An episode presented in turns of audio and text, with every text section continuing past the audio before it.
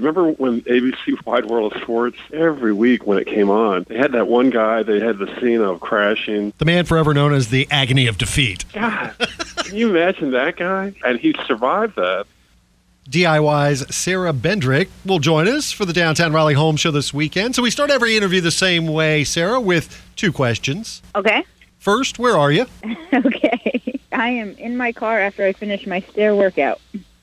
And two, what are you wearing? A sweaty long sleeve because it's actually cold in San Diego and my running shoes and pants as well. I got a feeling you're going to dress it up this weekend for the Downtown Raleigh Home Show, right? exactly. so, Sara, what can we expect from you this weekend when we see you at the Downtown Raleigh Home Show? I plan on doing a presentation talking to people about their yards, how they can improve it. And in my opinion, yards are really overlooked, but they have a lot of opportunity and they can change the value and aesthetic of a home. So I hope to inspire people to uh, make some moves and answer any questions they may have about landscape or construction. I think a lot of times people can look at a room and they go, okay, well, I can change the color on the walls, paint, or maybe rearrange or even knock out a wall. It's a little different when we're talking about a yard, though, isn't it? That's very true. I think a lot of people struggle with what to do in their landscapes because you're right. You don't have walls that start you off. You have to make those spaces. There's a lot of things you can do, and that's what's exciting to me. I see a lot of opportunity, but a lot of people just see it as a challenge.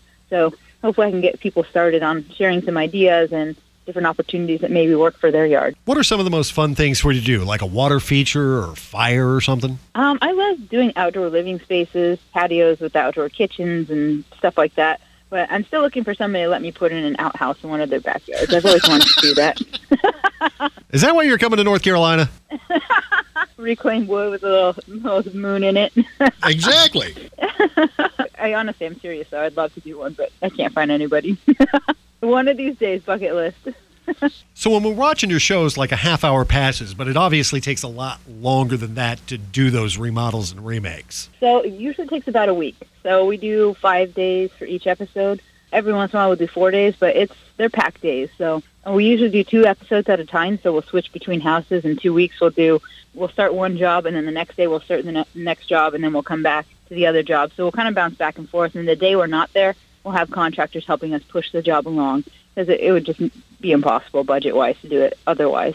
So you studied design and stuff, but how did you get into TV? You know, to be completely honest, when I saw that DIY was casting for a landscape expert, and that's how I replied to that email, and that's how I got my first gig. Really? Um, yeah, yeah, it was pretty crazy, really.